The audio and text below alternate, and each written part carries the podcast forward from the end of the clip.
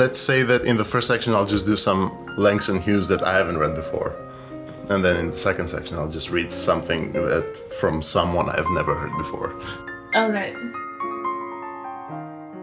I can start with some Langston Hughes. I'm very excited because last time we were recording, or actually when we recorded the episode four, the the book arrived in the middle of the recording, mm-hmm. and it's it's a fairly big collection compared to my other ones. At least it's like 300 pages, and my other collections are like, you know, if you if you put them under a table leg, it won't make a difference.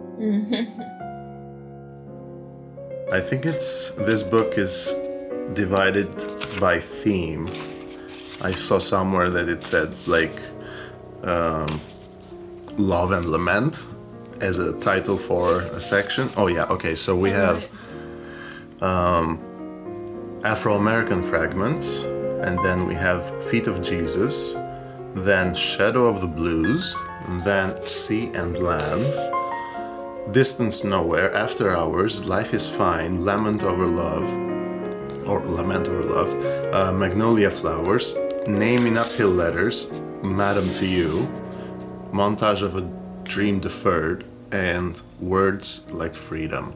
So it's not really like by topic, it's more like his collections and probably a selection Yeah. from each collection. Montage of a Dream Deferred. That's a very famous one, isn't it? Or at least the title sounds like a very famous one to me. I uh I haven't heard of it actually. Okay, I will read Dream Boogie. No, I won't read Dream Boogie. I will read something from the first section Afro American Fragments. As I grew older, or Dream Variations? Both. Nice, perfect. Okay, As I Grew Older by Langston Hughes. It was a long time ago. I have almost forgotten my dream. But it was there then, in front of me, bright like a sun, my dream. And then the wall rose, rose slowly, slowly, between me and my dream. Rose slowly, slowly, dimming, hiding the light of my dream rose until it touched the sky, the wall. Shadow. I am black. I lie down in the shadow. No longer the light of my dream before me, above me. Only the thick wall. Only the shadow.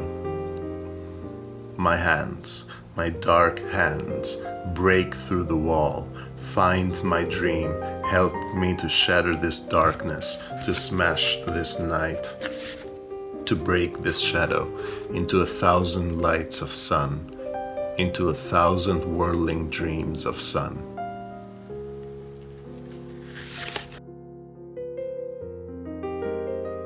Beautiful. It sounds um therapeutic. if you know what I mean, like uh I definitely don't. I've, I never think of anything as therapeutic. like one of those dreams or thoughts that kind of like heals you inside. as I grew older. I think okay, here's the thing. Langston Hughes is a is a legend. But this metaphor of a wall between me and my dream okay, maybe a hundred years ago or whenever he wrote it was like fine. Mm. But it doesn't fulfill my needs for poetry finding new language. yeah. But So- is it supposed to be a dream? Because dreams have got all these, you know, like traditional symbols and No, it's no.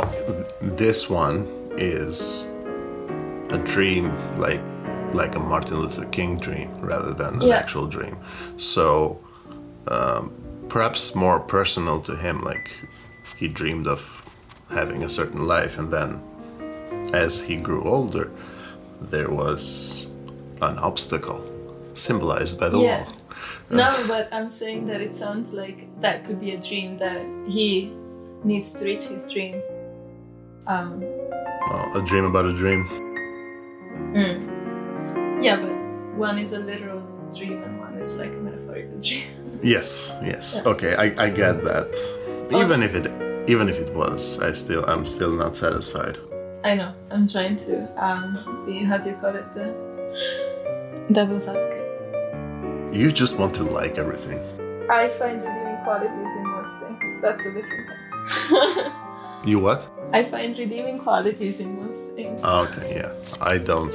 I was actually like I was talking to a friend of mine the other day because I I I posted at some point about the Green Book, that movie, that it was like I said something very harsh, like it was garbage or whatever, and he was like, "What? I like that movie," and then. Um, we said like okay we- we'll discuss it another time so then we were talking the other day and he said Okay, so now that I have you on the phone, like, tell me, why, why didn't you like it, the Green Book? Why, why was you so harsh? And I said, because I have two speeds in my criticism. It's either amazing or it's garbage. there's, there's no in between. Like, True. If, if something isn't great, then I, I, I, I lower to, to the other gear, which is just shit. which is a fault with me mostly. But. Uh, yeah, let's let's. I'll, I'll read Dream Variations to see how much variation there is in his dreams. Dream Variations. To fling my arms wide in some place of the sun, to whirl and to dance till the white day is gone, then rest at cool evening beneath a tall tree, while night comes on gently, dark like me.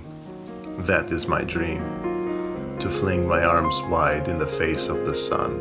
Dance, whirl, whirl till the quick day is done. Rest at pale evening, a tall, slim tree. Night coming tenderly, black like me.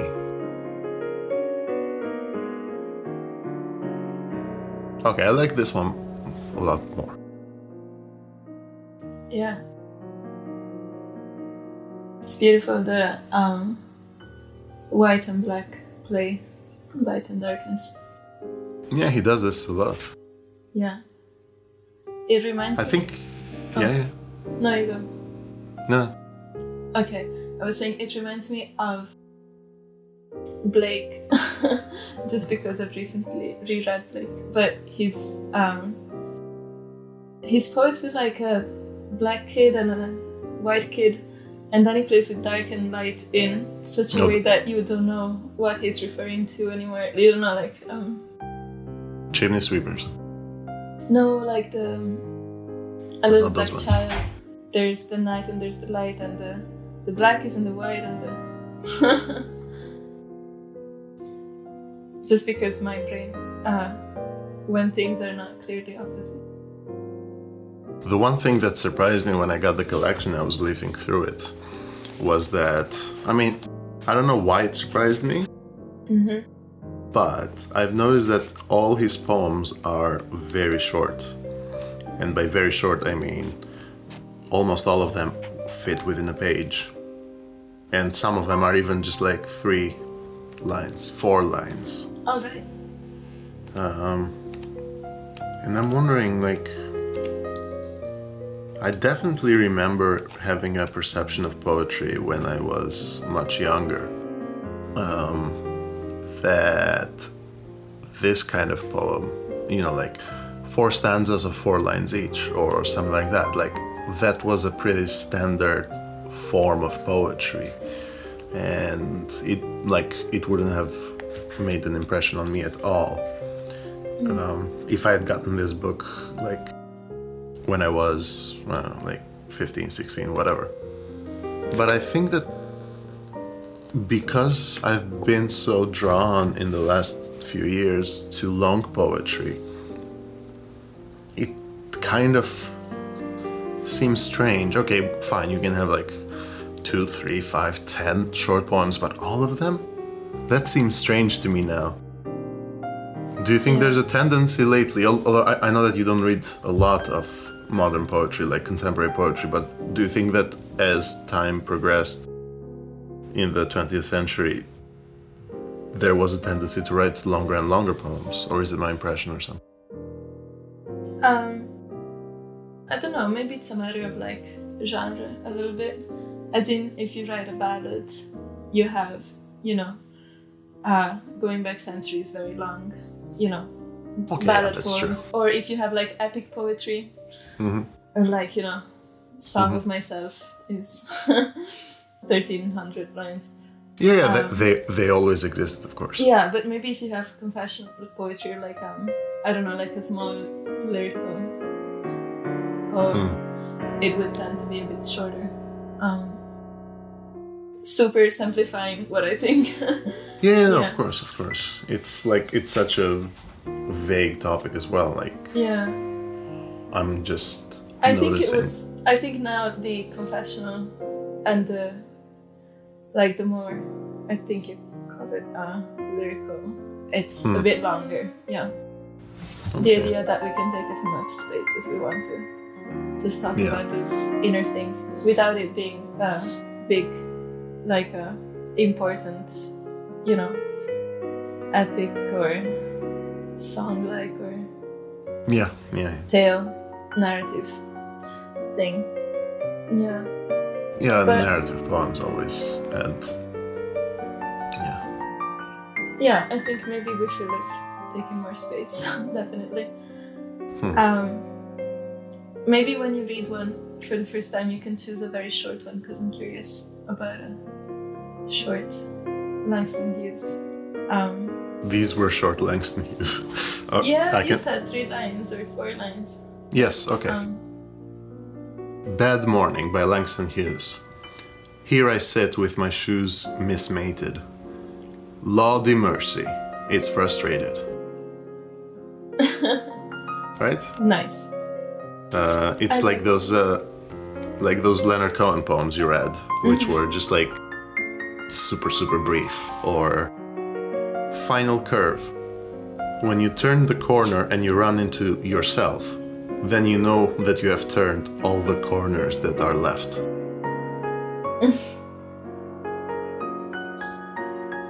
They're kind of like witty and kind of. They have that quality of uh, hiding something a lot bigger in a small kind of image. yeah i like the uh, the surprise effect of the short poems um, It's like a funny version of uh, Red Wheelbarrows. Yeah. I have one that I'm looking up real quick if I can find it. Okay. Okay, for my um, not so famous uh, something by a more famous author. I was thinking about something nice and wholesome. It's something that's kind of famous anyway, but thinking about um, Tolkien and how better known his books are, I think we can have one of his poems. Although it's in the book. but I thought of the roads go ever on poem because I sometimes find myself singing it because it's also in the movie when Gandalf Fine. is like the road goes ever on and on. Hmm. I don't remember that at all. No? Though I've, I've seen it many, many times. All right. Um, then you're in for a treat. Um, and it, it just when I left um, the Netherlands, a good friend wrote a part of this poem in a postcard, like a letter thing. Um, and I've loved it ever since. But I haven't read the whole thing. And I looked it up yesterday, uh, remembering her postcard. Roads go ever on. Roads go ever, ever on, over rock and under tree, by caves where never the sun has shone, by streams that never find the sea, over snow, by winter sown, and through the merry flowers of June, over grass and over stone, and under mountains in the moon. Roads go ever, ever on, under cloud and under star, yet feet that wandering have gone turn at last to home afar. Eyes that fire and sword, have seen, and horror in the halls of stone, look at last on meadows green, and trees and hills they long have known. The road goes ever on and on, down from the door where it began. Now far ahead the road is gone, and I must follow if I can, pursuing it with eager feet until it joins some larger way, where many paths and er- errands meet. The road goes ever on and on, down from the door where it began. Now far ahead, the road is gone, and I must follow if I can, pursuing it with weary feet until it joins some larger way, where many paths and errands meet. And whither then, I cannot say. The road goes ever on and on, out from the door where it began. Now far ahead, the road is gone. Let others follow if they can. Let them a journey new begin. But I, at last, with weary feet, will turn towards the lighted inn, my evening rest and sleep to meet. Still round the corner there may wait a new road or secret gate, and though I oft have pa- passed them by, a day will come at last when I shall take the hidden paths that run west of the moon, east of the sun. Hmm. I think I recognize the ending. Yeah. Yeah. It's um, so wholesome. and I like uh, I like that it's so regular in you know meter and rhyme and all that, but sometimes a line will skip a syllable and you you know it when you read it out loud. Yeah. And I think they always do it to like, you know, have some emphasis on that line or some some surprise effect, uh, like a new road or secret gate. A new, something new, something without a syllable. so yeah, the little pleasures of poetry, and also the fact that it repeats some lines. It's like a almost uh, reminds you of a sestina, you know, when you when you repeat certain um, lines in the stanzas in different ways. I have definitely heard that word before in class. Yeah, the idea of um, rearranging some uh, set lines. Yeah, but So- that was also in the in the dream poem in Langston Hughes. If you noticed, uh, it was it was short, but the first three lines it was two stanzas, and both stanzas have very similar structure. First three lines are rearranged. Um, if I can find it again, like it was to fling my arms wide is the first line of each stanza. And then the second lines are in some place of the sun and then in the face of the sun. And then it says where, while uh, so it says then rest at cool evening beneath a tall tree while night comes on gently dark like me which is the only instance that uh, there's a rhyme. And then it says, Rest at pale evening, a tall slim tree, night coming tenderly, black like me. It's almost Yeah. like he wrote two versions of the same poems and then he put them one after the other. Yeah, I um, I love when they do that. I thought it was a very short poem of like uh, six lines. Sorry, five lines. Um, but it's actually much longer, and this was the beginning. But I think it would be great just on its own as a tiny home. The part I meant is um, from Marijuana Notation by Ginsberg. And it's just how sick I am. That thought always comes to me with horror. Is it this strange for everybody?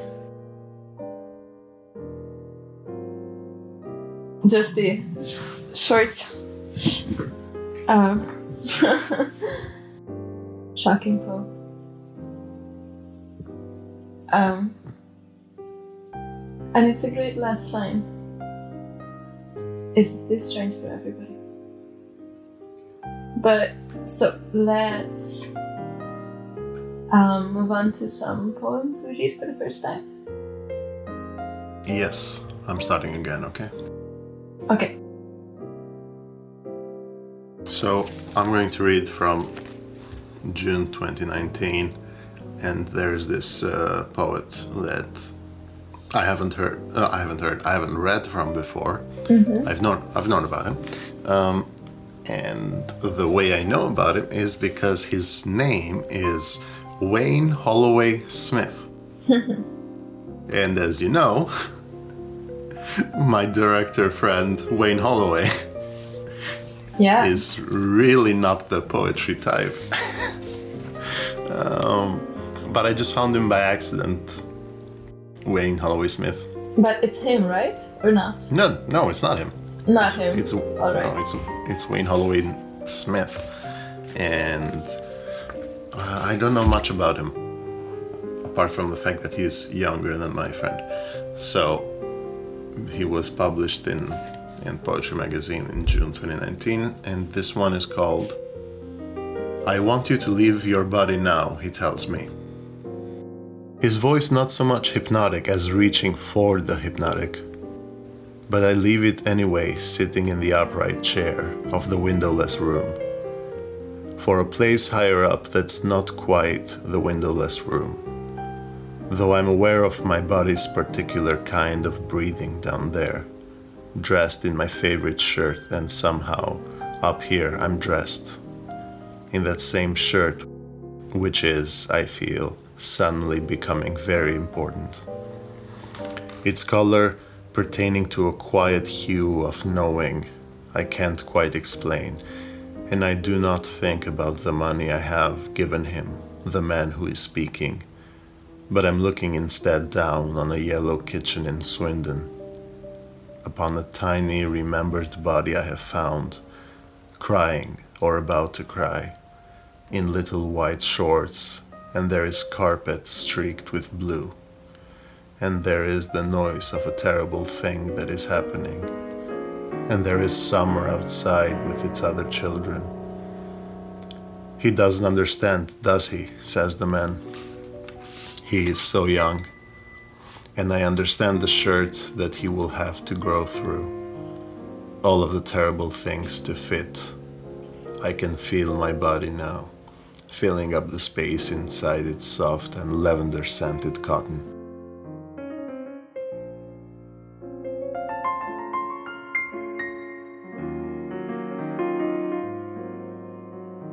It didn't capture me entirely. It's very delicate. I You didn't what entirely? it didn't capture me entirely.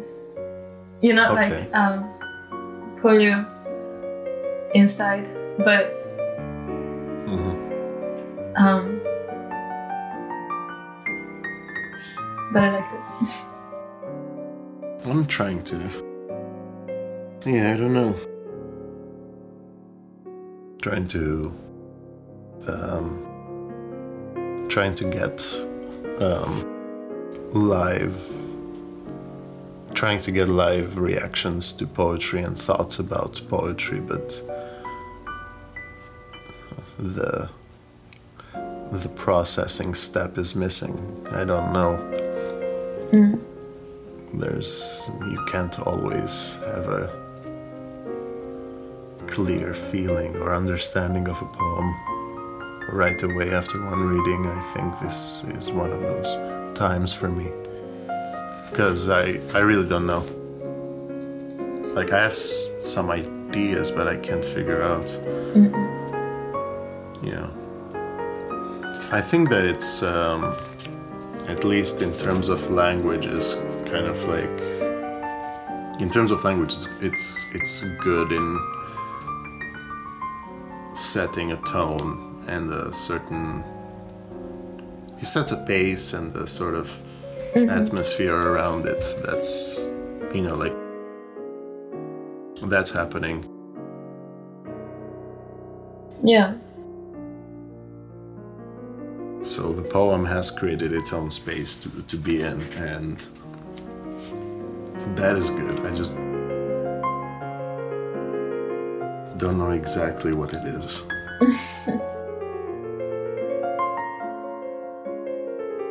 I um think I know what you mean. Um, would you like to read another one, or Uh, no, you can read. yeah? I I'm still thinking about my reactions as well. it's hard. I think my first Yeah. reaction is just it didn't. Uh, yeah, it didn't uh, pull me in the world too much because it was very delicate and somehow like saying things, you know, from a. Maybe it's because it's early morning, and um, I um, need a big stimulus, but it was nice to hear it, nonetheless. Gotta read it again. Yeah. So I the last time we met for this I got a book that same day as well, right after. Uh, which is uh, City Lights Pocket Poets Anthology, edited by Lawrence Ferlinghetti, the morning after he died. Um, so I thought I would uh, see what kind of poets he published in 95. So I'm gonna open some random page. Okay. This is by Malcolm L- Lowry or Lowry. Okay. Death of a Oh, Owaxaquinian. think I butchered this word.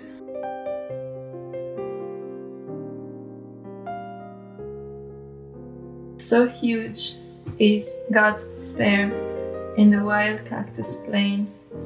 I heard him weeping there, that I might venture where the peon had been slain. So huge is God's despair on the polluted air, twixt noonday and the rain. I heard him weeping there, and felt his anguish tear for refuge in my brain. So huge is God's despair that he could find a lair in one so small and vain. I heard him weeping there. Oh, vaster than our share, than deserts of New Spain. So huge is God's despair, I heard him weeping there.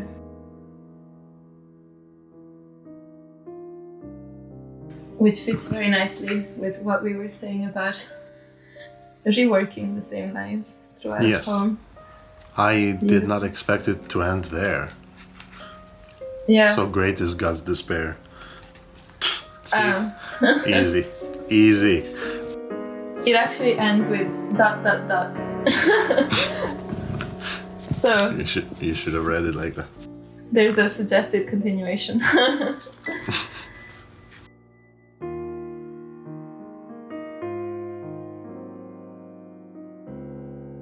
this is nice. I like the movement from like the big plane to a brain and to Spain. New Spain. Cool. Uh, what what uh, what year is this? Never find the page again. I'm always interested, like just so I know. this type of poetry was written in this year, and I can kind of. Oh, it doesn't have the years in which it was written. This was published in 95, but it has, I think, older poems. Um, Oh, okay. So we don't know. It may have been written in in the 90s or in the 60s, for all we know. yes, That's. I mean,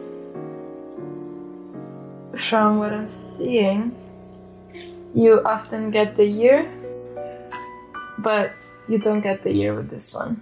Um, not a great editor then. uh,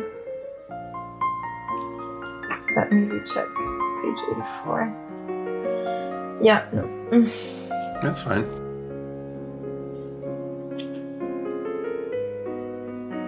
but the it's uh, the collection is divided with like uh, selected poems by this or that and then some poems with like the dates by you know say Ginsberg or other well-known people and then you have um, Always publishing his friends.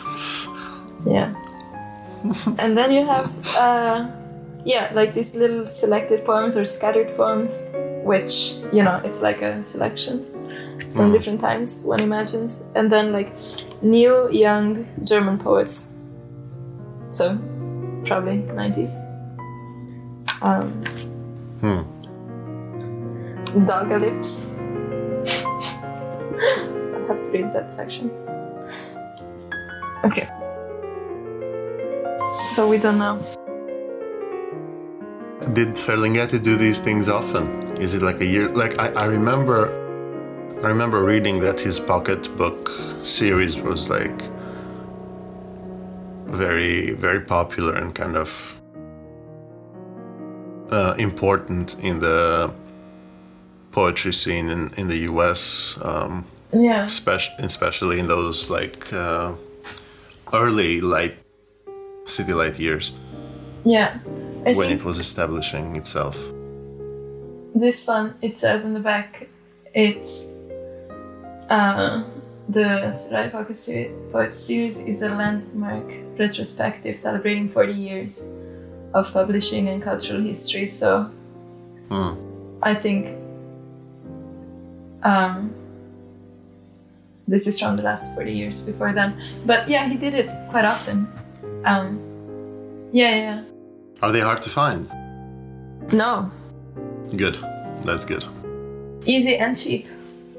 I might add. Yeah, that, that, that was the idea as well. Like a sort of uh, wide distribution and availability of poetry, which Yeah. was very, very good. Um, and it's good that they still remain popular because I have no idea how many copies he might have done of each of these things. Like, if he did few copies for you know financial reasons or whatever, then they might be rare or defeating the purpose of of the publication. Um, but it's good Yeah. that they're you know easy to find and cheap. Yeah, yeah, yeah. And I I, get was some myself.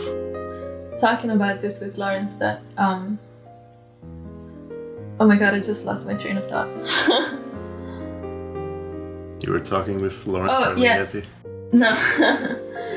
that um that City Lights is still kind of relevant, you know, like very relevant. I mean, even when we were talking to John on podcast, he was like, Oh, I'm getting a bag from City Lights or what did Yeah, yeah. say? No, no, absolutely. It's like I don't know. I mean, it was it's a historic place. huge at some point, but it's still huge in a sense.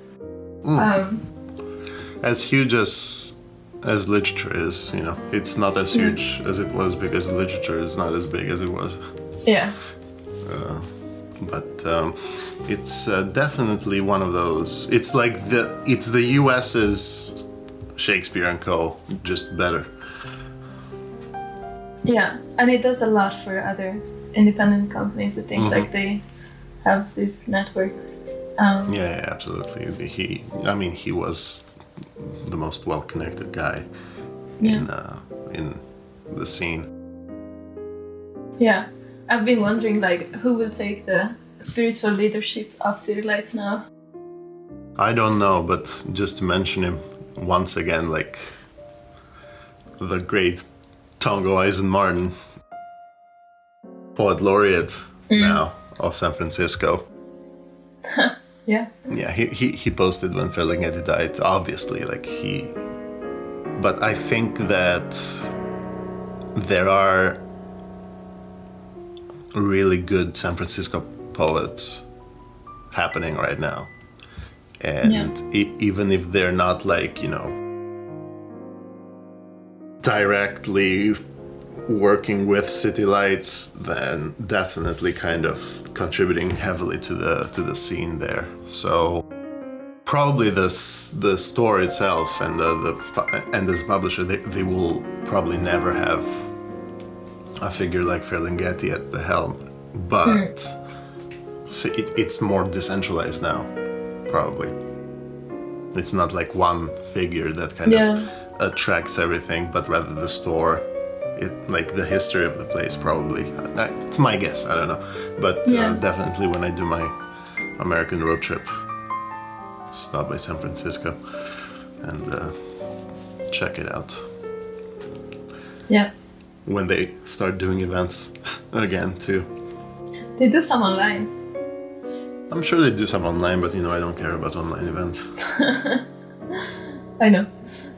No, it, for me it defeats the purpose. Uh, but um, we can uh, send each other some poetry now. So I am very excited about the find that I got. Um, and it would have been appropriate also as a less famous poem by a famous poet, probably. Because it's by H.D. Hilda Doolittle. Um, which you might have heard Yes. from class, yeah. Um, like one of the main imagist poets. I think she was Aldington's partner and pub- published like alongside Pound and It was easy enough to bend them to my wish. It was easy enough to alter them with a touch. But you, adrift on the great sea, how shall I call you back? Cedar and white ash, rock cedar and sand plants, and tamarisk, red cedar and white cedar and black cedar from the inmost forest. Fragrance upon fragrance, and all of my sea magic is for naught. It was easy enough, a thought called them from the sharp edges of the earth. They prayed for a touch, they cried for the sight of my face. They, en- they entreated me, till in pity I turned each to his own self. Panther and panther, then a black leopard follows close. Black panther and red, and a great hound, a godlike beast cut the sand in a clear ring and shut me from the earth, and cover the sea sound with their throats, and the sea roar with their own barks and bellowings, and bellowing and snarls. And the sea stars and the twir- and the swirl of the sand and the rock tamarisk and the wind resonance, but not your voice. It is easy enough to call men from the edges of the earth. It is easy enough to summon them to my feet with a thought. It is beautiful to see the tall panther and the sleek deerhounds circle in the dark. It is easy enough to make cedar and white ash fumes into palaces and to cover the sea caves with ivory and onyx. But I would give up rock fringes of coral and the inmost chamber of my island palace, and my own gifts, and the whole region of my power and magic for your glance. Hmm. I like how it plays with uh, mythology, and by play by plays I mean it doesn't you know, like it doesn't take one thing and then just shove in a thousand more references just to. I uh, yeah, I really like the images she plays with, the the sea magic, Yeah. her own. It's like her own mythology. It's very personal. I think at the same time it's you know kind of uh, playing on these symbols and stories. Yeah, I, but it's very faint. It's like she's building her own thing. It's uh, she's taking like this mythical kind of uh, figure of the of Circe, like the enchantress and the the big epic tales of the sea from Greek mythology, but the imagery is still there when she talks about the cedar and the rocks and the, the fragrances and the, the beasts. It's very evocative of that kind of uh, language, the mythology of um, of these tales. But then it's it's very hers. It's very it's much more modern and it's and very womanly. Yeah, very um yeah, she does like empowered woman. yeah. That's the modern twist, probably. Yeah. hmm Yeah. So, don't know why I thought you would like it. I like it. Yeah, yeah, yeah. Hilda Doolittle. yeah. It's my turn. Was uh, was uh, was uh, yes your turn, but j- just because you are such such a much better student than me, was Carlos Williams an imagist too, or am I remembering it wrong? I think he was a lot of things. Like for for a Yeah, but period among of other time- things. For a period of time, he was associated with them. Yeah. Okay. Yeah. And uh, was Pound Yeah. also kind of in that circle, right? Okay, okay. Pound I- was uh, more famously. Yeah. Continue with your poetry. I have sent you two poems because they're short, Bye. and they are by a Greek poet who is very well known. Oh yeah, we should do that more. You get some Greek guys, and I get some Italian poets. I don't know many Greek poets. I mean, I do because you know, school, but um, I don't. I only have this one book uh, from him, from uh, Penguin uh, Little Black Classics, and um, generally he's like a well, one of the most well-known Greek poets, modern Greek poets. What's the name? Oh, sorry. uh, Konstantinos Kavafis, Kavafi, in, in in spelling here with a C and a Y at the end. But uh, he's one of those poet, poets that we definitely learned about in school and everything. And uh, yeah, since I have it in English, I thought I'd send it to you. I, I featured one not well-known poem and his most famous one. Let's Which see one if you is- can guess. Which, Oh. Let's see if you can. Okay. um. Okay, I'm going to start with on the ship.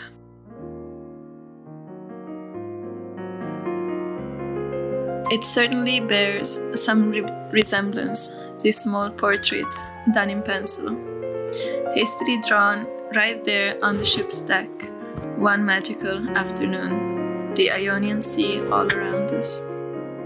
It bears a resemblance, but I remember him as even more handsome, more sensual, almost painfully so, which casts his features in a vivid in a more vivid light. He seems even more handsome to me now that my soul calls him back out of time. Out of time. All of these things are so very old. To sketch the ship that afternoon.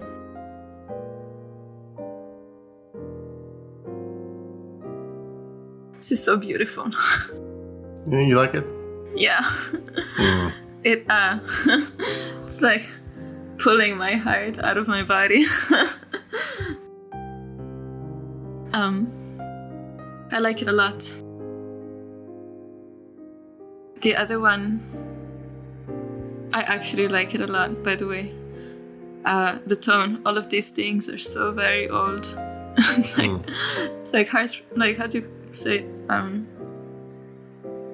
uh, squishing, heart squishing. That's the technical term. Yes. Yeah, the other one is remember body.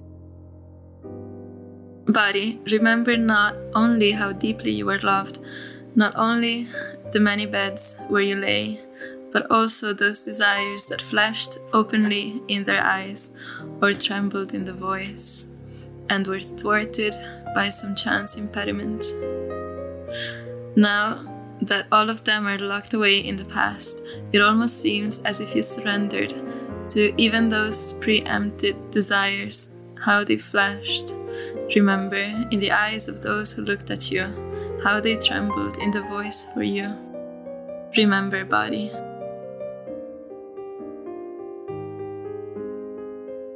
It's very beautiful. I like how simple this is, in a way. Not, um, I mean, you know, at first reading, sometimes you're like, what did I just read? Yeah. But these are very clear and very easy to embody and understand. Yeah. So, the one that we find in the anthologies in Greece is Uh-huh. Yes. is uh, remember body That is correct. yeah That's one of the most famous Greek poems of the the modern era, and super anthologized. yeah but it, it has something of a very classical nature you know what i mean this um, It's it's the it's what you would call a neoclassical. yeah He, he was in the period of um HD that you sent me. It's pretty much same same lifetime, um, and he and his um, contemporaries were doing some. Uh, in, in in English, you you could compare them to to the Romantics to some degree uh, but not exactly. Completely different uh, groups that didn't have much contact. Although Byron did did uh, did spend quite some time in Greece, but uh, he uh, Cavafy was more of a a part of this new Greek literary tradition in the 19th end of 19th century, early 20th century, which has a lot of um, nostalgia to it and uh, he he's also part of there, there were a lot of po- poets greek poets at the time who were away from greece and it's a period of um, a big uh, culture of diaspora because of the the wars the the the the Revolutionary War against the Ottoman Empire earlier on, early 19th century, and then that led to a lot of uh, Greeks abroad. You had in uh, Asia Minor, in Egypt, all sorts of places, and there's a, a big longing for home. So that's a very big theme that uh, kind of yeah uh, occupied the, the the literary scene, and um, there's a lot of talk of the sea because of these travels by boat and everything. So everything has that romantic kind of longing for home and the Yeah. sea and traveling and stuff like that. which works great because it's not the first time Yeah, yeah, yeah. And also, you have a lot of uh, romantic love as well, you know. Mm-hmm. But uh, these two are not are not that. i really like the first one Yeah, they're they're both good. He's he's know, he's very nice and simple, but kind of draws you in with a very nice. It's not about the image as much as the, the sentiment of it. Yeah, yeah, I think. Which I think is what makes them, you know, not at all like obscure or Mm. very delicate, but also, you know, very clear in a way. Yeah, it's straightforward language. It's not really. Although, I, I, one thing that I have noticed about Greek literature is that they do go for very kind of. Uh, how should I say it? Like it's it.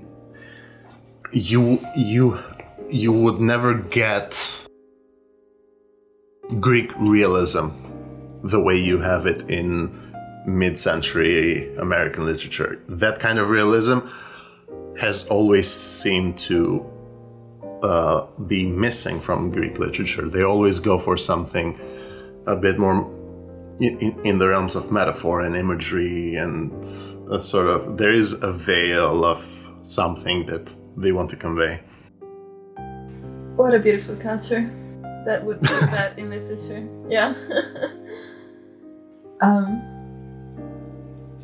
beautiful. Thank you for that.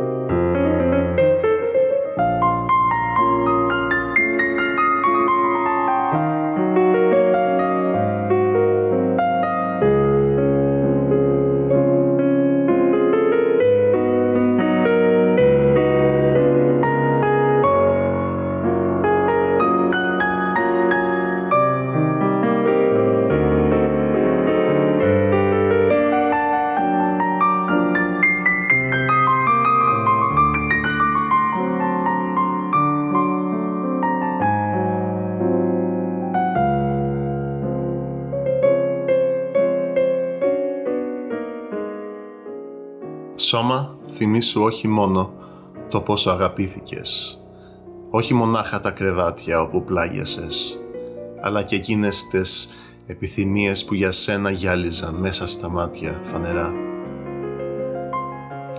και τρέμανε μες στη φωνή.